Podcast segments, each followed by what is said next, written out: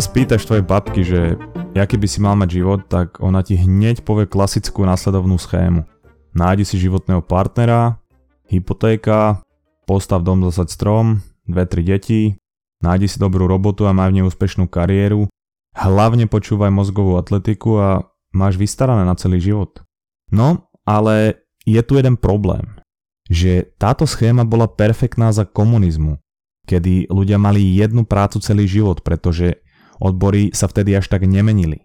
Ale dnes sme v dobe robotizácie, kedy množstvo pracovných pozícií nahradzajú roboti a sú vytvárané nové pracovné pozície na obsluhu týchto strojov a počítačov. Taktiež vznikajú komplexnejšie a pokročilejšie algoritmy a technológie, ktoré dokážu rôzne typy práce vykonávať o mnoho efektívnejšie, rýchlejšie a hlavne bez chýb na rozdiel od človeka. Čiže technologický progres našej civilizácie sa zrýchluje a už dnes sa deje, že mnohé práce sú nahradzované robotmi, pretože je to cenovo výhodnejšie pre každú jednu firmu. My už dnes se máme líp než zítra. Pozícií. Včera. A taktiež to pre ňu predstavuje vyššiu efektivitu a nižšiu omylnosť. Toto všetko si už samozrejme ale počul. Poďme sa teda ale pozrieť, čo to znamená pre ľudí.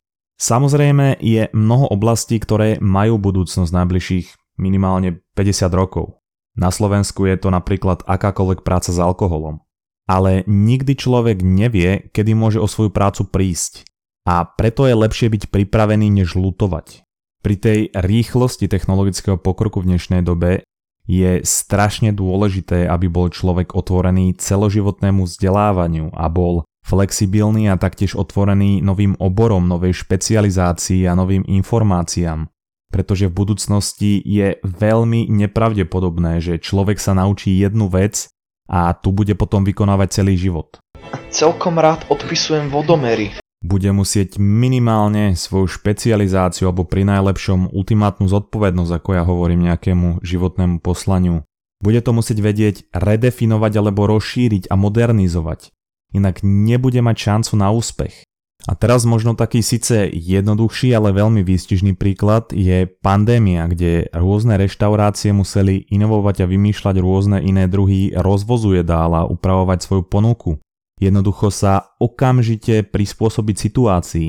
A toto je rozdiel, ktorý delil tie reštaurácie v gastre medzi tie, ktoré prežili pandémiu a medzi tie, ktoré skrachovali. A presne táto vlastnosť byť otvorený inováciám a vzdelávaniu bude oddelovať úspešných od neúspešných ľudí. Poďme sa teda pozrieť na nejaké faktory, ktoré môžu byť rozhodujúce pre úspech budúcnosti.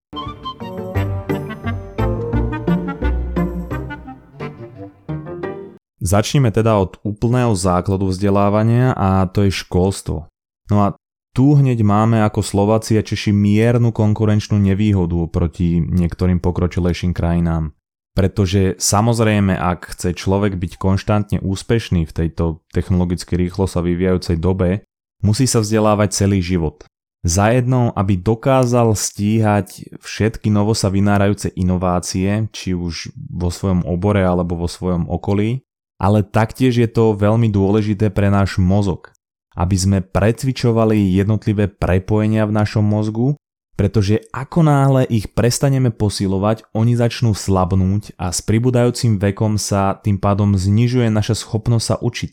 Pretože dochádzame aj o ten zvyk toho učenia a precvičovania našej pamäte. Škola je teda úplný pilier vzdelávania štátu a samozrejme aj budúcnosti našej krajiny, pretože na základe kvality školstva závisí, ako kvalitne vzdelaných a pripravených ľudí dokáže školstvo vyprodukovať pre budúcnosť nášho národa. Preto je nevyhnutné, aby škola nastavila zdravý vzťah k vzdelávaniu už od najnižšieho veku, kedy si deti robia prepojenia v hlave. A je taktiež dôležité, aby vyzdvihovala celoživotné vzdelávanie ako požiadavku a nie ako nejakú pridanú hodnotu. Bohužiaľ, systém, na akom je založené naše vzdelávanie, je zastaralý a robí úplný opak. Prvým problémom je systém hodnotenia, ktorý vyvoláva študentovi neustály stres, pretože od toho závisí jeho budúci úspech v škole. Čiže od najnižšieho veku, teda od 6 rokov je študent strašený, že ak sa nedokáže namemorizovať daný text, tak neprejde do ďalšieho ročníka a tým pádom je ohrozená jeho budúcnosť ale aj postoj jeho rodičov. Čiže od útleho veku vytvára naše školstvo veľmi silné prepojenie medzi vzdelávaním a stresom.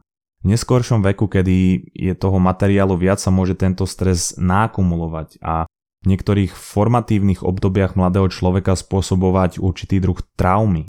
A preto je viac pravdepodobné, že mnoho ľudí má negatívny postoj ku vzdelávaniu, pretože majú silné spojenie v mozgu medzi vzdelávaním a stresom. Dokonca až miernou traumou by sa dalo povedať. Kedy naposledy ti prišla taká nostalgia, že ach bože, ten každodenný stres zo skúšania a testovania mi tak chýba, a už iba ten pocit, že človek sa zobudí a hneď myslí na to, z ktorého predmetu dnes bude odpovedať, pretože povedzme si pravdu, včera som mal plné ruky s World of Warcraftom a nemal som čas sa poriadne učiť, ale bez toho zbytočného neustáleho každodenného stresu môj život už ani pomaly nedáva zmysel. Takže verím tomu, že ti to chýba každý jeden deň. No ale teda ďalší problém je systém školstva postavený vo väčšine okolo schopnosti memorizovať text. Nie je totiž istota, že ak si dokážem niečo zapamätať, tak tomu aj rozumiem. A platí to aj naopak. Vždy sa nám ľahšie pamätá niečo, ak za tým vidíme logickú súvislosť. A nie vždy študent rozumie tomu, čo sa učí, pretože je mu to podávané formou, akú zvolí učiteľ alebo osnova, ktorá mu nemusí byť až tak blízka. Pretože vždy viac to žiak pochopí, ak si poznatky a skúsenosti osvoje vlastnou cestou. No a fakt je ten, že memorizovanie je schopnosť, ktorá sa dá naučiť. A my máme systém hodnotenia vo väčšine predmetov založený práve na tom, do akej miery ovládame túto schopnosť. Mechanické učenie sa poučiek alebo faktov nezabezpečuje logické porozumenie danej problematiky. Ja som k tomu videl taký pekný obrázok, kde je viacero zvierat pred stromom, ako vták, tuleň, slon, ryba, had a opica a stojí pred nimi nejaký chlap a hovorí mi, že Teraz vás ohodnotím na základe jednoduchého testu a aby to bolo fér, všetci budete musieť spraviť rovnakú vec a to je vyšplhať sa na ten strom. Jednoducho každý žiak, každé dieťa má predispozície na niečo iné a hodnotiť každého podľa jednej vlastnosti je veľmi krátko zraké. A neplatí ani to, že vysoká inteligencia sa rovná ľahšie memorizovanie. Áno, platí to, že inteligentnejší ľudia ľahšie pochopia niektoré súvislosti a potom si to ľahšie pamätajú. Ale podľa štúdií vysoké IQ nenaznačuje, že týmto ľuďom sa ľahšie memorizuje. Je to dobrá predispozícia, ale podľa štúdií aj ľudia s nižším IQ dobre ovládali schopnosť memorizovať, takže neznamená, že ľudia, ktorí sú vysoko inteligentní, majú dobré známky a ľudia s nízkym IQ majú zlé. Pekne tento moderný prístup ku školstvu opisuje Robert Čapek v knihe Uči ako umelec. No ale napriek tomuto v úvodzovkách handicapu je dôležité na vzdelávanie nezanevrieť, ale redefinovať vzťah k nemu a zvoliť inú formu vzdelávania, ktorá je ti blízka a ktorá ti vyhovuje.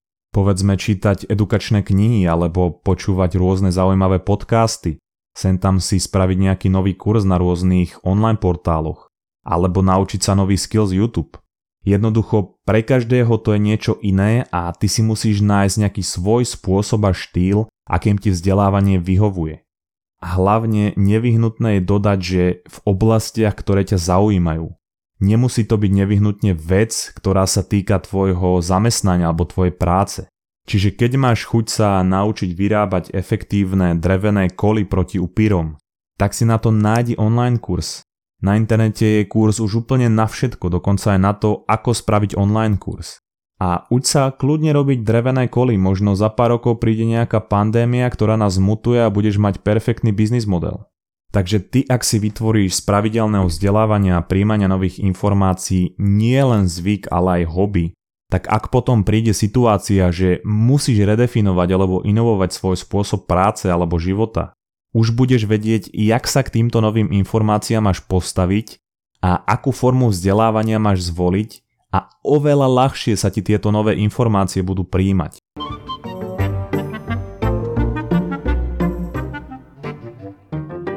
Nie je to ale všetko len o vzdelávaní a inteligencii. My ak sa vrátime k tomu IQ, tak podľa Malcolma Gladwella, ktorý napísal aj knihu Outliers, je IQ relevantné len do určitého bodu a to platí pri viacerých oblastiach života.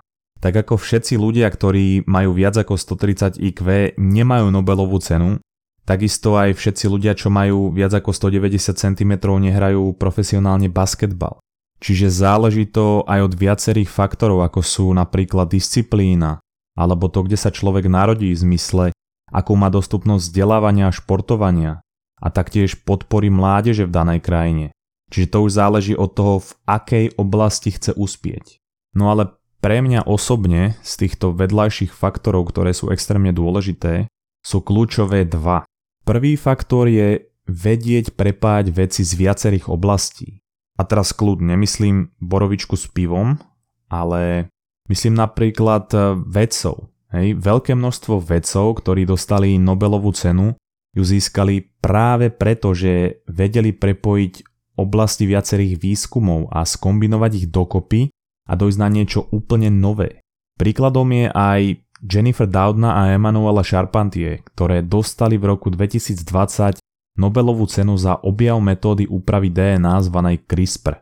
Prezýva sa aj genetické nožnice, pretože vďaka tejto metóde vedia zacieliť konkrétnu sekvenciu DNA a upraviť ju, po prípade opraviť chybné sekvencie DNA čo môže pri ľuďoch viesť napríklad k liečbe rôznych ochorení, e, ako rakoviny, alebo po prípade rôznych vylepšení ľudí, čo by bolo asi nie veľmi morálne, ale pri rôznych druhoch živín by sa dala upraviť DNA, aby boli rezistentnejšie a dali sa pestovať v rôznych oblastiach.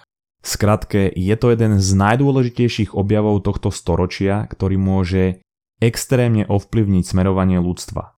No a práve Jennifer Doudna objavila túto metódu s kombinovaním viacerých výskumov, či už skúmaním jednotlivých baktérií a s kombinovaním ich s výskumom zacielovania DNA a rôznych iných experimentov, ale tento objav by nebol možný, keby nepremýšľala mimo hraníc svojho výskumu a dokonca mimo hraníc svojho oboru. Taktiež ďalší dobrý príklad je môj obľúbený autor Yuval Noah Harari, ktorý napísal knihy Sapiens a Homo Deus, ktoré sú jedný z najpopulárnejších a najpredávanejších kníh za posledné roky. Ako takéto niečo ale dosiahol historik?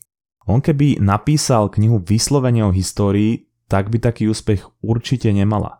On to však skombinoval s desiatkami ďalších oblastí ako ekonómia, technológie, budúcnosť nášho druhu, medzinárodná politológia, a tým pádom to je oveľa zaujímavejšie a originálnejšie, pretože je to logicky prepojené a má to vnútornú nadväznosť. A presne toto je jedna časť originality. Prepojiť viac oblastí, ktoré sa na prvý pohľad prepojiť nedajú. Ale ty ak tam nájdeš nejaký súvis a už záleží na tvojej kreativite, akou logikou to prepojíš. Pretože dá sa napísať 69 tisíc kníh o jednej téme z jednej oblasti ale tieto knihy nikdy až tak úspešné nebudú. To isté platí aj o filmoch a rôznych druhoch umenia. Úspešnejšie sú vždy tie, kde prepájame viac oblastí tak, aby dávali zmysel. A to vytvára úplne novú originalitu. Niečo, čo sme doteraz nepoznali, pretože nikoho doteraz tieto oblasti nenapadlo prepojiť. Preto je veľmi dobré, ak sa v rámci tvojho oboru vzdelávaš aj v iných veciach a vidíš tam podobné vzorce, ktoré sa potom dajú prepojiť. Tento princíp sa dá totiž aplikovať aj na prácu alebo podnikanie a inovácie, kedy môžeš prinášať a prepájať niečo nové, čo tvoji kolegovia alebo konkurencia nepriniesli. A práve originalita je niečo, čo ťa môže oddeliť od zvyšku. Preto think outside of the box, čo je anglické príslovie preto, aby človek myslel originálne, vyslovene myslieť mimo krabice pre mňa znamená nepozerať sa na to, čo robím len z toho jedného pohľadu, teda na to, čo je v tej krabici, ale snažiť sa to prepojiť s viacerými oblastiami, ktoré sú teda aj mimo alebo okolo tej krabice. Druhý faktor je niečo, čomu hovorím sociálna inteligencia a hneď ti vysvetlím, čo to pre mňa znamená. Predstav si, že sa uchádzaš o nejakú pracovnú pozíciu, kde je potrebná určitá kvalifikácia. A teraz ty máš, ja neviem, 69 uchádzačov a všetci sú dostatočne kvalifikovaní. Otázka je, že na základe čoho potom vyberú toho uchádzača. Viem, že ťa núti povedať podľa známosti, ale teraz si predstav, že nie sme na Slovensku. No a odpoveď je na základe sympatí. Na tom pohovore mohol byť kľudne extrémne inteligentný kandidát s dostačujúcou kvalifikáciou, ktorý by bol perfektný zamestnanec. Ale tú prácu dostal možno menej inteligentnejší človek, pretože mal lepšie sociálne schopnosti. Toto je niečo, čomu sa hovorí halo efekt. Halo efekt znamená, že na základe sympatí k človeku, značke alebo firme posudzujeme pozitívne aj pôsobenie tej danej entity v iných oblastiach.